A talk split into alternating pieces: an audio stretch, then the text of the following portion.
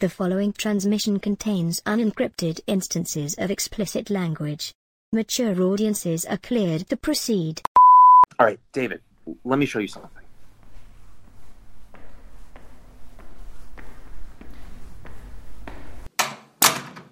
I wanted to show you this before you guys publish this episode. Now, I checked the audio files last night because none of this is making any sense. Now, I'm with you. Todd is going crazy with these comedy bits, but a bad podcast editor? I just can't get there. What do you have, Danny? If you're good enough to trust your audience that they found the podcast in the first place, then the comedy bit means nothing. Now, Todd would know that. Show me again. All right. Now, where you put the... Shall we begin?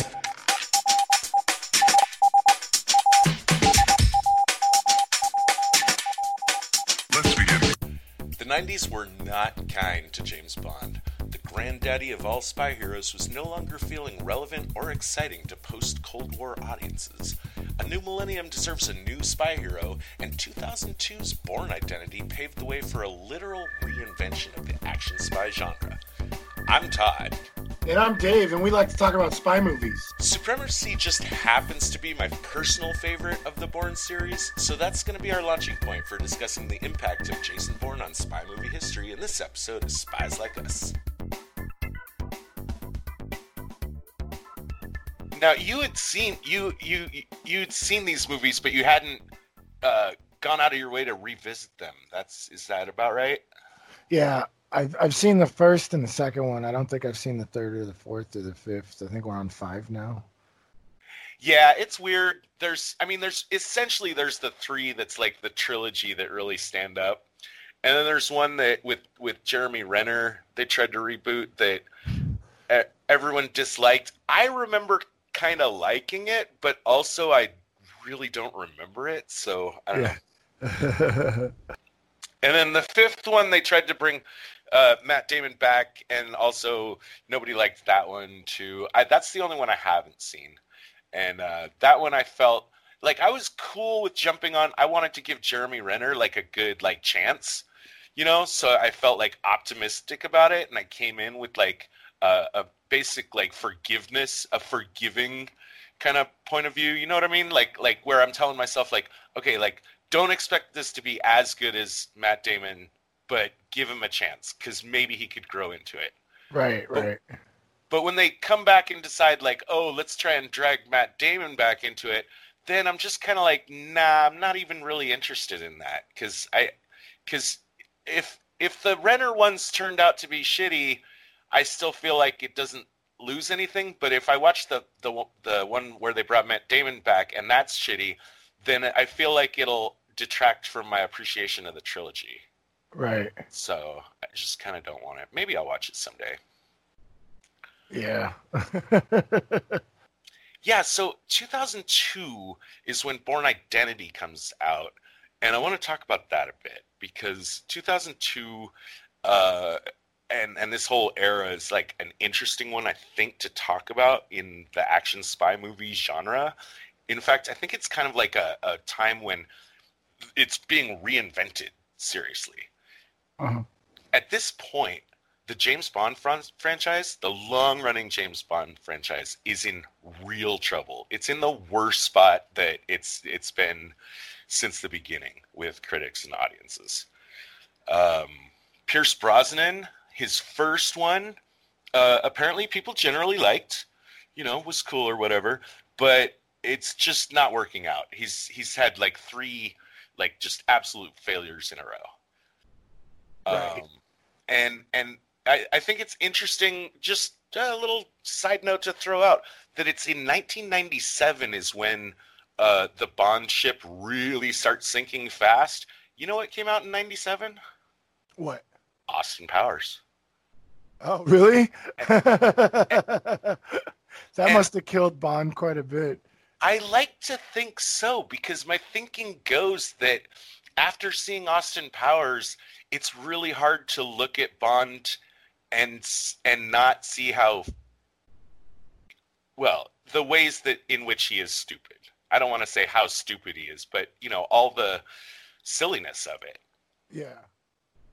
Um, it's it, it, it's they definitely played on all the Bond tropes.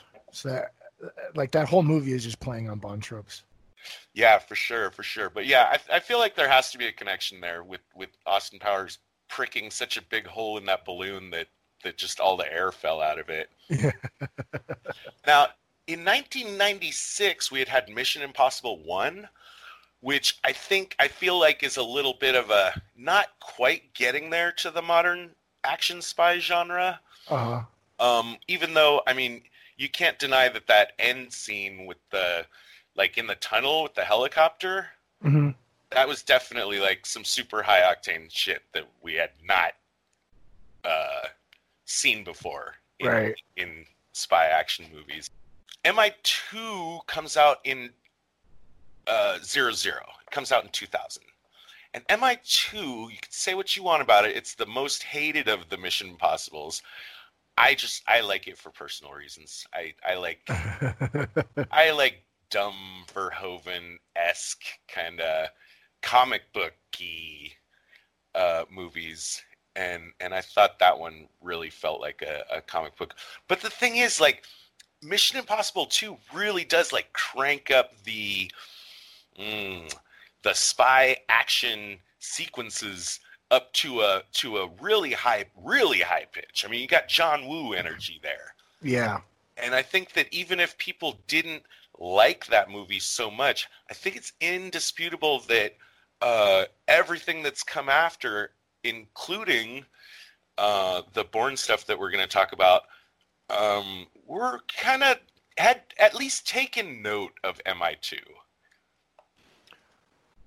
Uh, to be honest, I don't think I ever saw it. Uh, I, oh, I, really? I I saw the first one. I liked the first one a lot, but I definitely saw the third one because Philip Seymour Hoffman is not somebody you really want to miss. Yeah, I, I know. I know that's your pick for our for our first uh, Mission Impossible movie when we get around to doing that one. Yeah, that, that's that's gonna be fun.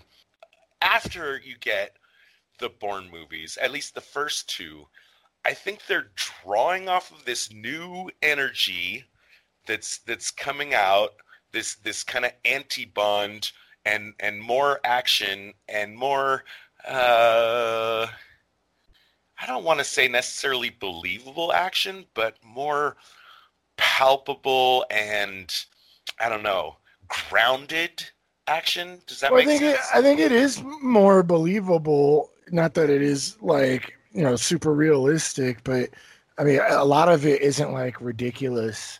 Like, like it, it it's something that I guess could happen. You know, it's just not likely. Versus, like, a lot of the Bond stuff, you're just like, oh my god.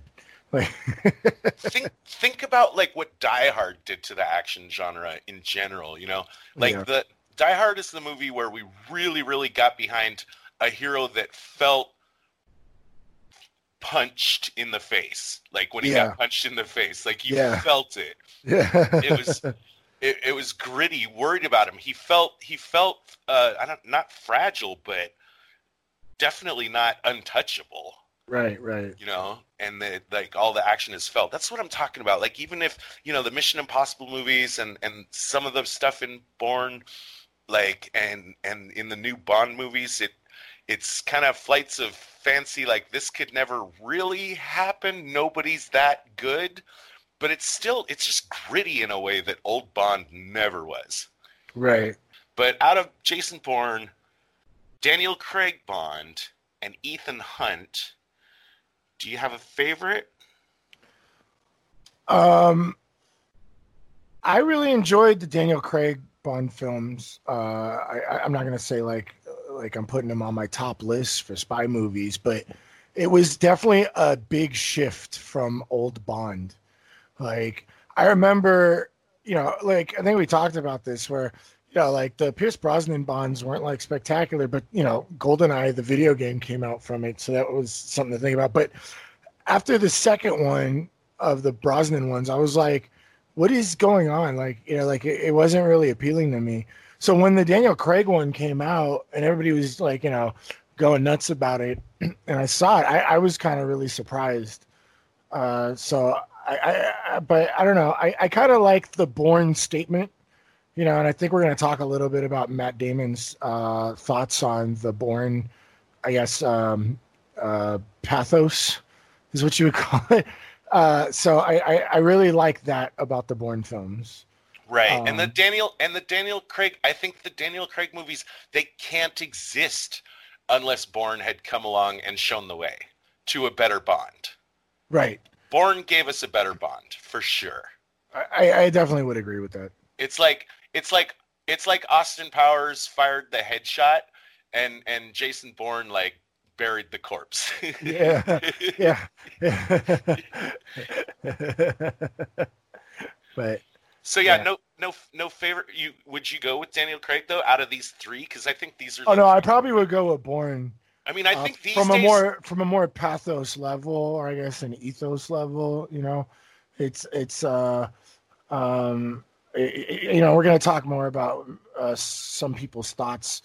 You know, from the artistic, figurative, metaphoric standpoint of the Bourne films, I really liked what Matt Damon had to say about it. And, and I agree. And I think that's what I would draw more towards as what America really wanted to be and where we are now, um, versus, uh, you know, something like a Bond, even though the Daniel Craig Bonds really did, you know, step up to the plate and, you know, match the bars that had been raised. Uh, just you, you could never get rid of that like classy, uh, uppity, you know, upper scale uh, image of Bond. He always has to be, you know, that dude that like goes on extravagant like missions and like, you know, drinks nice cocktails with hot ladies. You know, it's that's you're it never going to get it, away from that. It always feels like that's baked into the cake that Bond doesn't really take the shit seriously. Old Bond, I mean. Yeah, but what what I'm saying is, is even though d- the Daniel Craig Bonds did like match the current bars at the time, uh, you can't you can't ignore who Bond is supposed to be, and so that that image of just like high high society is always going to be that. You can never get rid of that. You can never make a Bond film where it's like like you get like a Bourne or something like that, where you you get something more grittier and. And, you know, it also has to do with, like, you know, British versus American values and cultures, I guess. Um, you know, so that, that that character cannot leave those particular, like, even though they might have gotten rid of a lot of the sleazeball, like, like uh, sexual harassing Bond, he's still going to be a playboy. You know, he's still going to go to some really, like, high-end places. So to me, like, I don't really appreciate that type of a uh I guess spy master or whatever versus like a Bourne represents, you know, uh, I think I want to I want to throw the word privilege in here to describe what I'm hearing from you uh as as far as the comparison. Like uh Bourne doesn't feel like he uh you know went I mean went to the best school.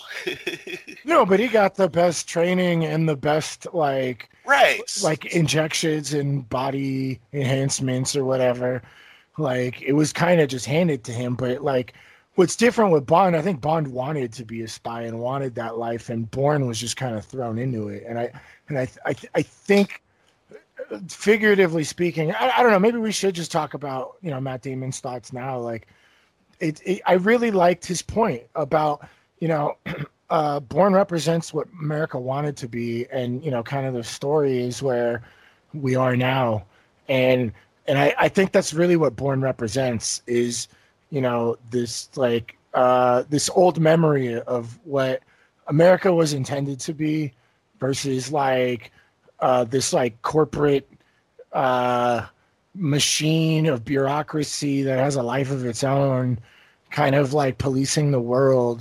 You know, like like the the, the American idea was like standing up for what's right, you know, you know, and, th- and this reflected throughout the decades, uh, you know, until like certain people s- started getting control and like certain machines started happening, and then you have the intelligence community, and now it's it now it's just this kind of like, I don't know, this corporate hive, you know, uh, not, not that I'm like, you know, and don't get me wrong, like, especially if anybody's uh, listening from, from Team uh, Yay. Uh, Matt Damon's thoughts on Bourne specifically was like, America used to stand for something.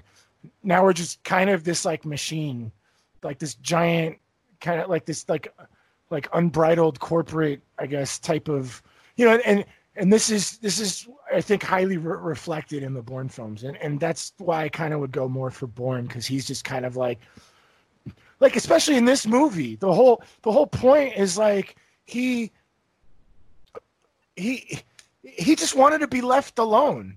Like, he was just like, you know, after after the Bourne Identity, everything's kind of settled. Treadstone's kind of like made obsolete or gotten rid of, quote unquote, or whatever. And and he's just living out. First of all, he's hiding out. He's going through nightmares every night, panicking all the time, you know, and and uh, terrified somebody's going to like be showing up on his doorstep. And then they do. And and it's just like he just wanted to live his life and be left alone. And and here comes the big machine and the past of what this machine had created out of him and made him do in his past is going after him when he's he's walking away from it. You know, he's not going to go out and tell on anybody. He's keeping his mouth shut. He's just living with his, you know, his, I don't know if they're married, but like, you know, his his main squeeze or whatever, you know, they're very much in love and she's very supportive and, you know, he's he's there, you know, like they have a nice life. You know, even though he's like kind of like looking over his shoulder all the time, but you know, it, it, it's that's what it was. He he's the guy that was just like, just leave me alone, let me live my life and do my thing. And they, now that now now all this stuff like other people that have to cover up their mistakes are coming after him, and he and he loses like the love of his life like because of it. And and and that's the main like you know spark that kind of sets off like. You know, his John Wick moment, I guess. Like it's the pre, it's the it's the it's the pre John Wick. You know, storyline, I guess, where like you fucked with me, now I'm coming to get you. You know, you know, not that it's like an original story, but like that's the basic premise. It's like you know, like he, he's just trying to like you know, build a life. You know, it, it, that, you know. So I think I think I think I like Bourne the most as far as action goes. I would still say that much because you know the M I the Mission Impossible movies are just like over the top ridiculous. Versus Bourne, like I said, is much more realistic. Like it's it's much more believable, even though it's it's it's highly unlikely that someone could like pull off all this stuff. But like you know, that's part of the action movie, you know. So I like that they made it more realistic, but it's still a little bit like kind of more, I guess, imaginative of what could be pulled off, you know. Right, and that it feels visceral, and it feels like like the stakes are. are really there, and the Abs- fights feel absolutely like the fights feel losable. The car chase never feels like like I don't know, I don't know. It just I don't. Ah, it's it's hard to describe. Visceral is just uh, where I'll where I'll go there. But I wanna I wanna just crowbar my way in here. Sorry, I'm sorry. That's cool. Um, I really really really like Bourne, and I really like New Bond, and I really like Ethan Hunt. I like them all for different reasons, but the reason Bourne is my favorite of them, I think, comes down to this relatability thing, even though, you know, like, you know, how relatable can you make a, a super soldier? I think, you know, the out of the three, Bourne is easily the most relatable. You know, he he he feels he feels Uh, human and, and lost in a way that Ethan Hunt and James Bond never do. Although James Bond does a really good job. New James Bond does a really good job of changing that thing where, you know, it used to feel like, uh, you know, Bond was never accountable. He never made a decision that he regretted, ever. Oh, okay. Right? In yeah. all the iterations. But now Daniel yeah. Craig actually has some some inner life and some inner doubt. Uh, which is cool. But here's the thing, too. Keep in mind that the Bond movies, again, they were designed as a franchise. Remember, the reason we got Sean Connery was because they wanted to sign a five-picture deal with with a with a an actor, and they wanted um, what's his name from North by Northwest. They wanted Cary Grant, Yeah. He, he wouldn't sign for five films. Sean Connery didn't have as much clout. He didn't have as much of a resume under his belt. That's really hard to imagine these days. Yeah. Like a, a Sean Connery that is looking around in Hollywood and saying like, saying like, well, I guess, I guess I gotta, I gotta eat. Yeah. But The, the what I want to draw in there, because, I mean, they come out with these movies, and they're boom, boom, boom, sixty-one, sixty-two, sixty-three. I think they skipped sixty-four, but then there's another one in sixty-five. It was always meant to be a franchise and run for as long as it could and has. But, and the, the Mission Impossible movies, obviously, like, they didn't quite, they didn't necessarily have franchise in mind when they made M I one, but they, they got to that point. Um, Bourne was, was, first of all, like, they had no plans of making a second movie. And I think this is important. Like, there's only so many movies you can make uh, with a complex character before it, he becomes a, like, a parody of himself. And yeah. I think also, I think Daniel Craig, I mean, I hear that, like, the main reason he wants out is because he's just tired, like, the just the stunt work. He just thinks it's just too fucking demanding. Oh, yeah. And, and is just getting pissed off about being thrown off of boats and punched in the... Yeah. And and having, I'm sure, I mean, I'm sure they didn't actually fucking smash his balls, but you know what I'm saying, from yeah. Casino Royale. Like... He just doesn't enjoy that kind of shit the way that Tom Cruise does. Like Tom oh. Cruise, Tom Cruise lives for that shit. Yeah. That's what he's all about. So he's, he's predestined to be in that kind of thing. But Bourne, I always think, and that comes back to also why I'm not that interested in the fifth one. Even if, I don't know, if I, even if it had been good, I think it still sucks something away. There's something tight about this trilogy. You know, it's a, it's a story with a beginning and an end. Yeah. So, so about that, the, um, like I said, the first one they made, they, they didn't have any plans to make a second one.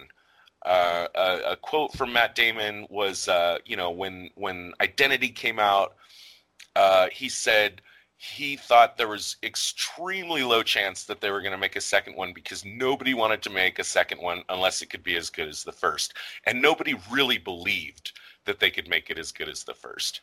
Yeah. And then they said that, too, about the second one. They didn't want to do a third one for the same reason. And I, I love that commitment of Matt Damon to the to the quality of the product, and apparently everyone else involved.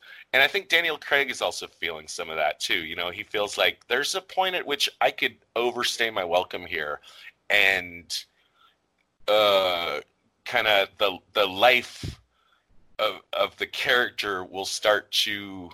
you know, just turn from someone that audiences care about into just kind of a a, a parody, a caricature, which mm-hmm. which the Ethan Hunt character will never suffer from because he's all, he's just all action. He's just all action. Yeah. No, just nobody, put, nobody, nobody put, gives a fuck about Ethan Hunt's inner life. No, no, really. It's always pushing the envelope, like uh, chasing ch- chasing that rush, you know. But when they did get around to making a second movie, uh, I think that I think I can tell exactly where they the the peop, the new people they brought in and the scriptwriter got his energy, and it's from that quote. Uh, you alluded to this a bit earlier, but uh, you know the quote from the first one where he says, "I swear to God, if I even feel somebody behind me, there's no measure to how fast and how far how." Fart? Did I say fart? Yeah. And how... how there's no measure to how fast and how gassy I will be. Yeah. and, and how hard I will bring this fight to your doorstep.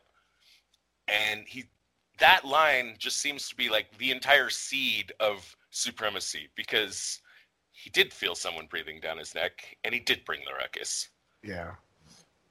Yeah, absolutely. The, So, like, the first one is, like, it's kind of only loosely based on the book. Like, they kind of, like, took the character, but then kind of made their own story. So even though it is a trilogy and they use the names from the trilogy of the books, uh, you know, all that shit happens in, like, the seventies. It's, like, right after Vietnam. Uh, it's it's got no real, like, geopolitical connection to the early two thousands. Mm-hmm. And so with the second one, they really, really said, uh, we're just going to depart entirely from the books.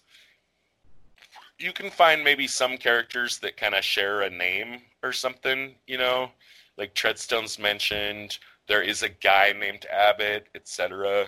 Mm-hmm. But uh, it, it really just doesn't doesn't track along with the novels. And what they wanted to do here was uh, kind of send Matt Damon on a um, an almost like samurai-esque quest for um, uh, atonement. I, I love I love Matt Damon's acting in this role. I think he's I think again I said before in Good Shepherd, I think my favorite thing that Matt Damon does, the times when I love Matt Damon the most, is when he is showing so little of what's going on in his heart, but you can just tell that it's there. Yeah.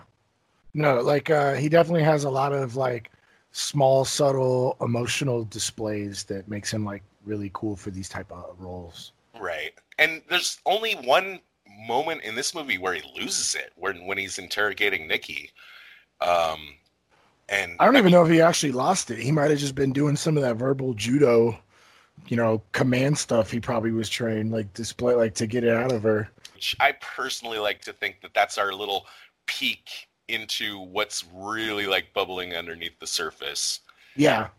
Um, but that his training is what's keeping all that in check for most of the time. Franca Potente, the uh, German chick, she, uh, it's kind of, I don't know. I really, I remember the first time I saw this movie, I was really pretty sad and disappointed that they offed her. Yeah. Really early, because Uh, I was a big fan of her breakout film, Run Lola Run, and uh, I, I was just like super jazzed to see more of her. Um, but the more I've seen the movie, the more I realize like it, it absolutely just has to be that way. Has to be that way. Yeah. And please, anyone listening, if you haven't seen Run Lola Run, please see that movie. It's a tr- it's a tremendously fun and kinetic indie movie that plays around with time in a in a weird way, and it's it's just it's just cool. Brian Cox caught this little nugget from uh, trivia, probably from I M D B trivia. He appears in two other movies as the employer of an assassin who has amnesia after a traumatic event. The other two movies are uh, The Long Kiss Goodnight from ninety-six. Oh, you never saw that with Geena Davis? No, is it good? Uh- Yeah, it is. It's really good. Should it should it be on our list? I don't remember because I saw it when it came out, so I don't know how much tradecraft there is, but I would presume so. Because it, it, from my memory of how it felt, it kind of felt like a movie that should be on our list. Well, I'm definitely going to check it out because I'm all about Brian Cox and I'm super all about Geena Davis. And then the other one where apparently he uh, played this uh, part was Uh, X two X-Men United in two thousand three, which I probably won't run out to see. I'm pretty sure I did see that, but don't remember much of it. Yeah, most a lot of the X-Men movies have not really uh, floated my boat the way I would like them to. Yeah. And uh, uh, Karl Urban... I remember, like, I remember when Karl Urban first got cast as Doctor McCoy, that really tripped me out because, first of all, McCoy is my favorite of, of the three main guys in classic Star Trek. Uh-huh. That's that's my guy.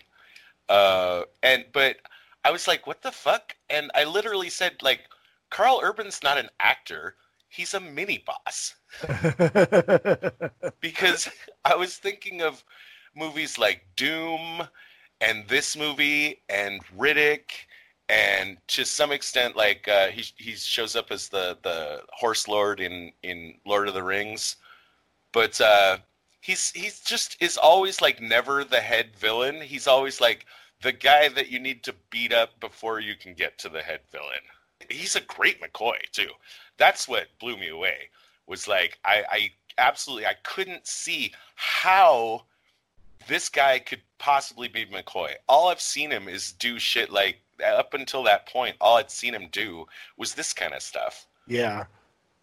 Um, but uh, I th- I thought he I thought he delivered and was a satisfac- very much more than satisfactory McCoy. I thought he was great. That whole cast was fantastic. Yeah, yeah. Um, last thing to talk about about this movie, just in uh, you know, the historic, you know, uh, of the uh, placing it in the setting of other films and in film history and the advancement of the art, is uh, we got to take some quick notes on shaky cam. And uh, if you go to, uh, you know, you know what shaky cam is, right? Of course. Yeah. What was that movie, Cloverfield or whatever? yeah. In, yeah. You can see. Uh, or Blair Witch. Blair Witch, yeah, I think, first yeah. did the shaky. Blair Witch yeah. is a good one. Uh, Cloverfield, if in the wiki on shaky cam, they actually use a the picture they use is of a notice pasted on the theater doorway, uh, warning audience members that, you know, some people watching this film may experience uh, motion sickness and, and other effects associated with, uh, and nausea uh, associated with uh, riding a roller coaster. Wow.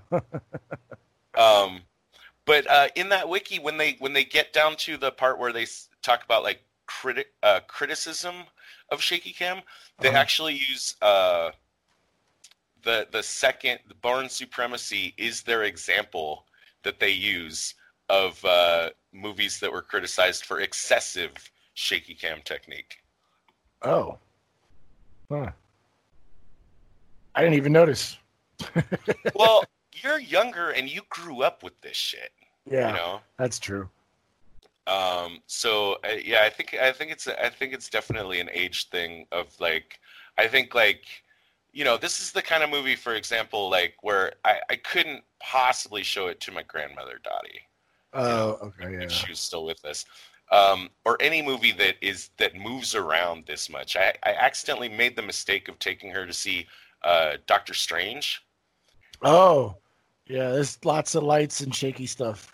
And yeah, and there I'm not so much talking about the. Sh- I don't think it was the shaky cam that threw her off so much. Now, keep in mind, she had seen several like Mission Impossible type movies with me, and uh-huh. several Marvel Avengers type movies, and really liked them. Oh, okay.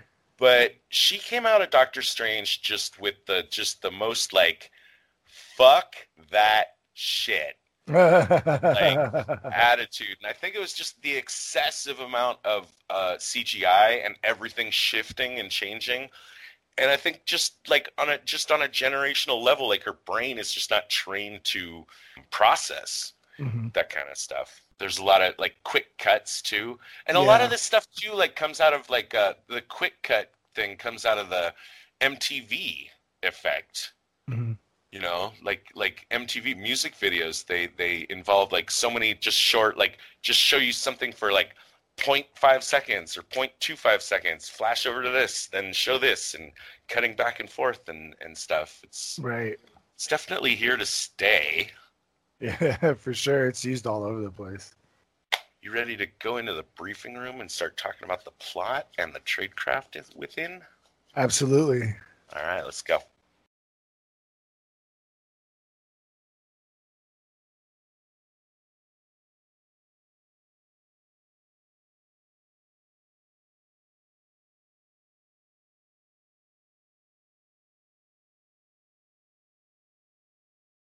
This story has got uh, kind of sort of a not exactly a detective movie structure, but it's similar in that there's a core event that occurred that if everyone knew about that, then we, you know, from the get-go, we wouldn't have a movie.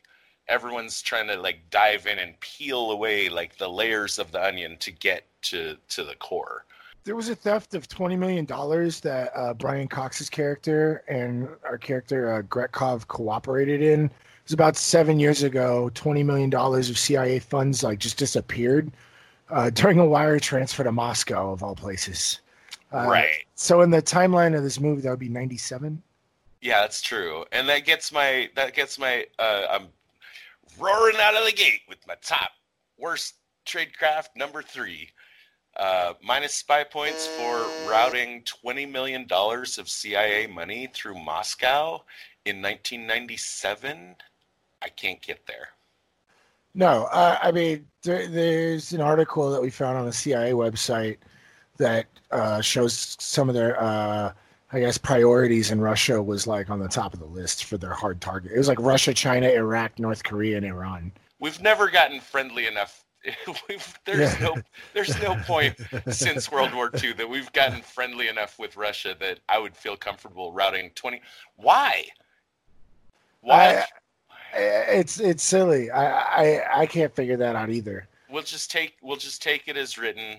Got yeah. plenty of other fish to fry, but I, I had to flag this one. It doesn't scan.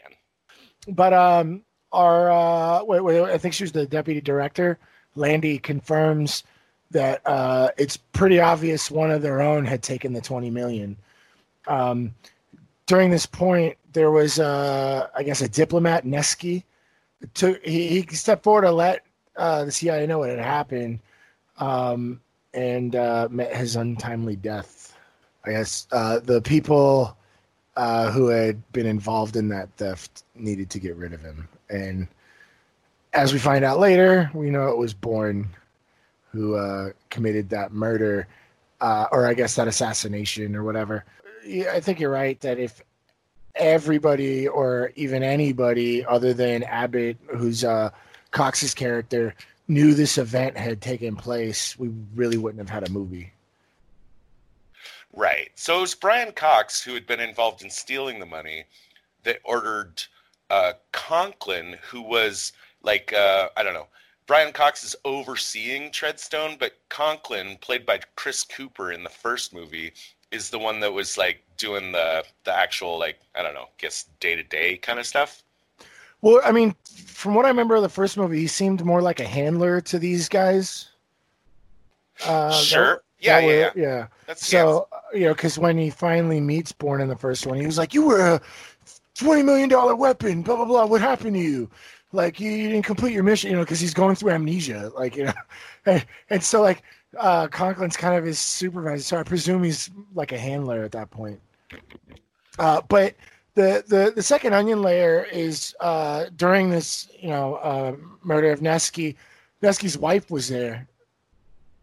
And so he, he had to uh, kill her in, in, in the moment. He being and, Jason Bourne. Jason Bourne, and this happened to be like his first like kill that he was assigned to, and this is the one. You know, this is the event that he doesn't quite remember ish, like, and these are kind of the events that he's seeing in his dreams when he was living with Marie, and throughout the film, we're getting quick flashbacks of this. Right. It seems to be the part that's troubling him the most. That's like the part of his subconsciously, I don't know, eliminated memories that's trying to fight through the amnesia and and get to him. Right. So it's so like the onion layer one, the theft of the twenty million, that's Pamela Landy's goal.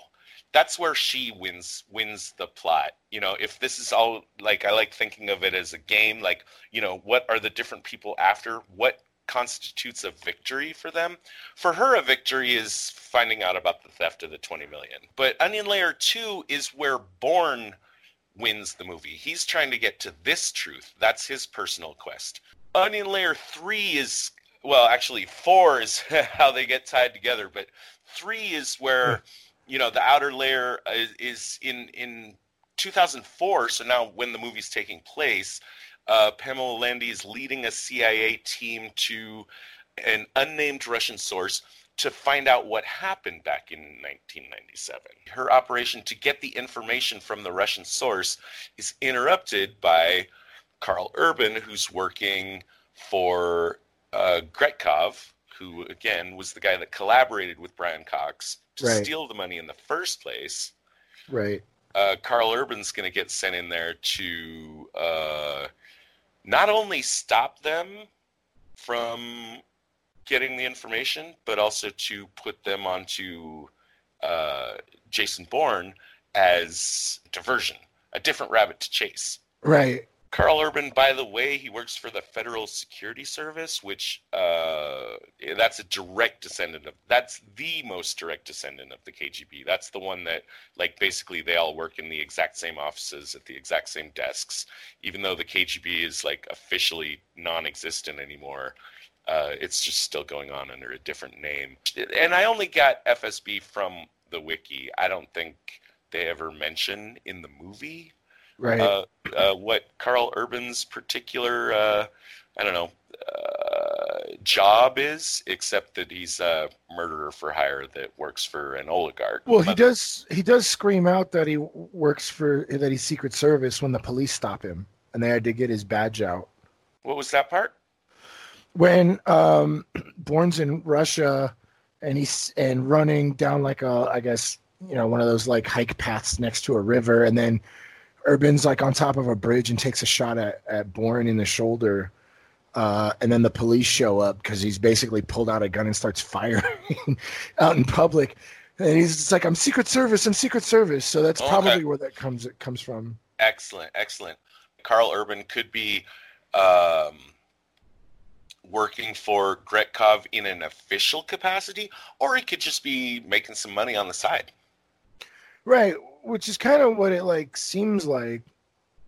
Uh, I I don't know, because like the when he meets Gretkov, and Gretkov, he's like, I thought I had a month off, and he's like, well, you told me Bourne was dead, you know. Uh, it, it I don't know, and it looks like there's money changed at some point. I don't know. Right, that implies the official capacity thing, but in that case, why are you paying the guy in like big stacks of one hundred dollar bills, right? Instead of just, you know, instead of just you do this job because that's your job and you're getting a salary for doing your job. Right.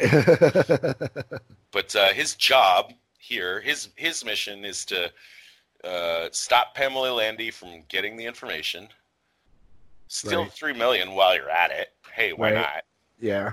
Uh, and then uh, frame Bourne and then kill Bourne.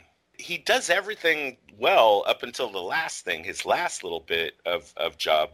Uh, he fucks up because he accidentally kills Marie in a missed shot on Bourne, accidentally thinking that he did manage to kill Bourne, which puts Bourne in play.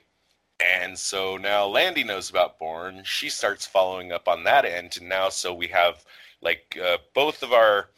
Mm, two protagonist sides, you know, because because Landy's a protagonist, right? Right. Or or I guess I mean we're we're we're rooting for her, right? Uh, we're, she's we're she's she's doing her she's doing her duty as, you know, deputy director, and following through all the leads to, you know, to, like you had said, it's a detective story. She she's doing her due diligence, and it seems like she's a an a agent of. Um, Uh, integrity type of thing, you know. And what's what's really great about this setup is that these these two, I guess, protagonists, as you describe them, are going after each other, but in in the process of doing that, they're both slowly finding the truth. Because when Bourne figures out who is the main contact on C I A side, he's led to her, so he's chasing after her for information. And when Landy is digging into um, this murder and the murder in ninety-seven and who stole the money, uh, she's she's being pointed back more and more to Bourne because Bourne was framed. So it's kind of like a candle burning at both ends for uh, Abbott, which is played by Cox. It's fun seeing like two... you know, people that we were rooting for uh, going after each other, and we're getting just enough information for us to be like intrigued as the audience of, of we know that something's wrong here. Something smells super fishy, but we don't exactly know what. All we know is that we're seeing two people that both seem to have good intentions going at each other, locking horns, trying right. to eliminate the other. Right. Um, But but we can tell that there's some kind of mis- basic misunderstanding here between them, and I wish I wish more spy movies had that element. It's it's it's good. It's solid. It's fun. But, you know, as we all know, pretty much from the beginning, you know, it's not hard to figure out that Brian Cox is like the villain the whole time, Um, we just don't know how he's involved with it. If you, you know, skipped identity, or if it had been years and you hadn't really remembered, then maybe you didn't catch on that Brian Cox is definitely hiding something. But if you, for instance, came into this movie fresh from identity, he's he's walking around with a huge red flag of like, I'm the villain, ha ha ha. You just yeah. don't know. You just don't know exactly why or what I'm up to. He's obviously not trying to help the situation, so it's pretty obvious that he's got a lot more going on. You know, so once you have like all these puzzle pieces, like the table is set and the movie can can proceed, you know, all the pieces are put into play against each other. I mean, it plays out pretty standard-wise. There's not a huge amount of surprises along the way.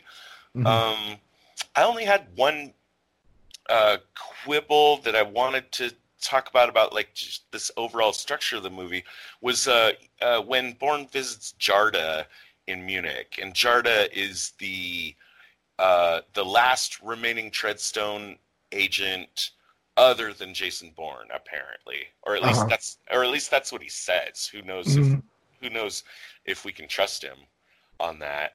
Right. But uh, I cannot find any reason for uh, Jason to have visited Jarda at that part of the film. Uh, one thing that did bug me is like Jarda realized at one point that he wasn't there to kill him. So why did he try and kill Bourne? Uh, I, I don't I don't know. What, I don't well, that's know. A, that's a good that's a good point, which I had not considered. Except that that's just I don't know what these Treadstone guys are. Tra- built to do. Clearly, you know, I don't know. The, I think we all, all agreed that the, the scene kind of was weird, but this this actually was my number three best tradecraft because uh, um, I, I like the toaster. After their fight and Bourne kills Jarda, uh, Bourne basically breaks open, I guess, the gas tank, or I guess like the hot water heater. Oh, yeah, yeah, yeah. And has gas coming out. Then he rolls up a magazine and puts it in the toaster and hits the toaster, which would obviously set fire to the magazine, igniting the hot water heater or gas tank or whatever, and blowing up the building. I don't know how realistic this is, but I thought it was kind of cool because he basically like set up a little timer. It was like a makeshift like timer. And that's one of the things that, uh, you know, we look to the Bourne films for is like, Uh, his his incredible uh, improvisation tactics of just yeah. using simple items of like whatever's available to him. It's a great counterpoint against uh, again like Bond, who like in this case like in the same situation Bond he would have like taken off his watch and set it on the counter and just punched in a couple numbers and that yeah. would have that would have been like this super bomb. Yeah. You know? yeah. But uh, Jason doesn't have those gadgets, and so he's always just got to make do with what he's got.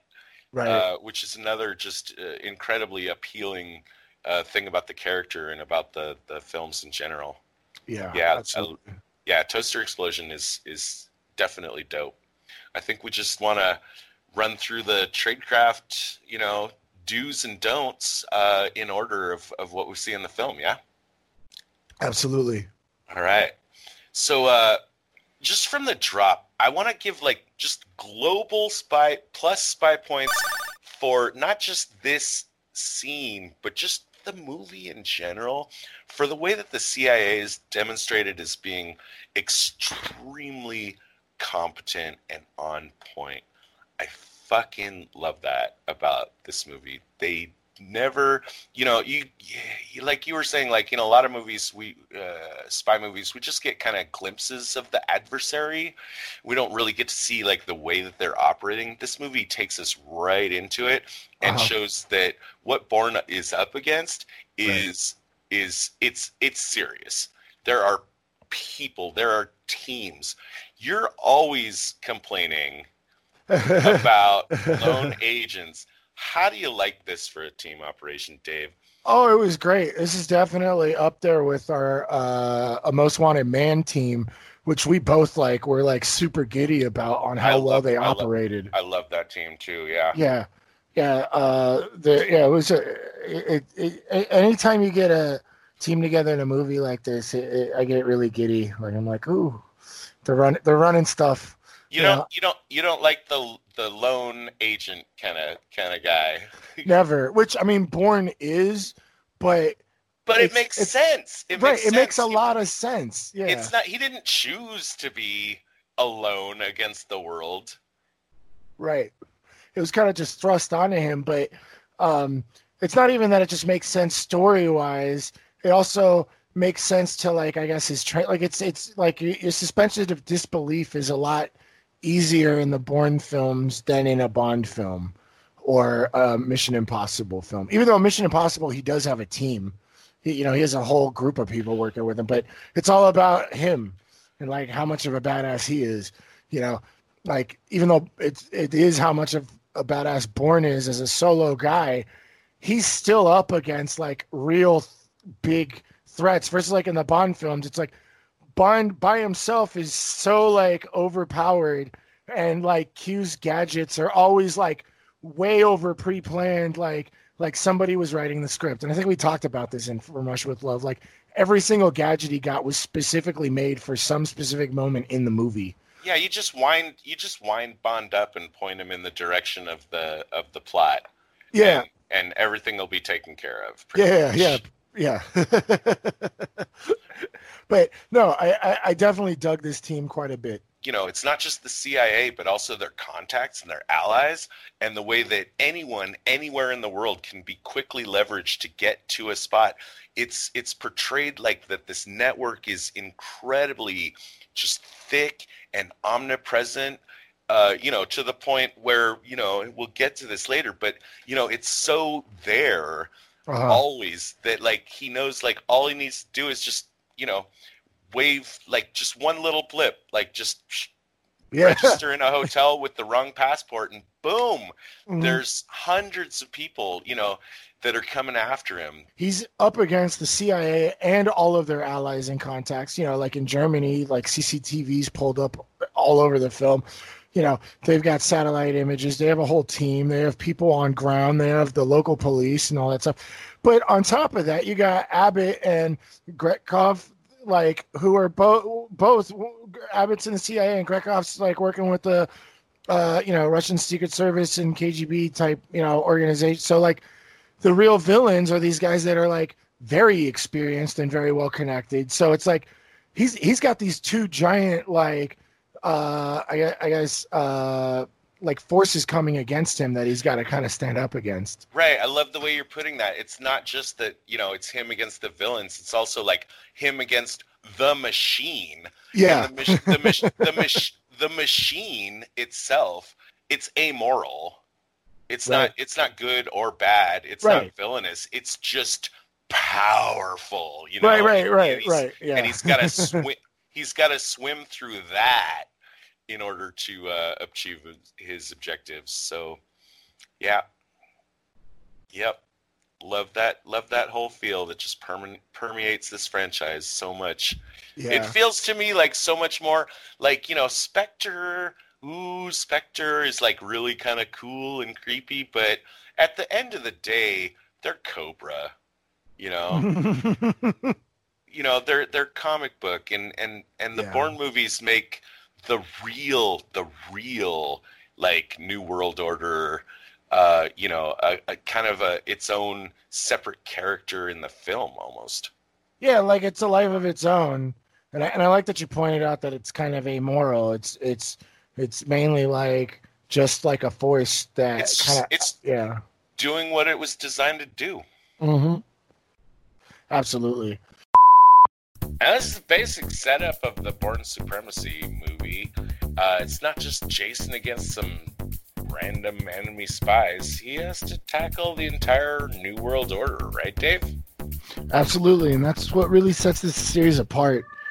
Next week, we're going to go deeper into the tradecraft of each individual character in this film and see if we think their moves make actual sense or not. As always, the best way to make sure you don't miss out on that is to hit the subscribe button on iTunes, Google, or your favorite podcast app. Also, you can find updates on our Facebook page or website, spies like us dot net. And please, if you can help us out, give us some feedback by rating us and leaving comments. We're always trying to improve the show, and your thoughts would be a big help. The preceding transmission sampled the songs Ice Cold by Audionautics, Enter the Party by Kevin MacLeod, and sound effects from freesound dot org. Attributions and links are found at spies like us dot net. Editing by Todd Hostetler.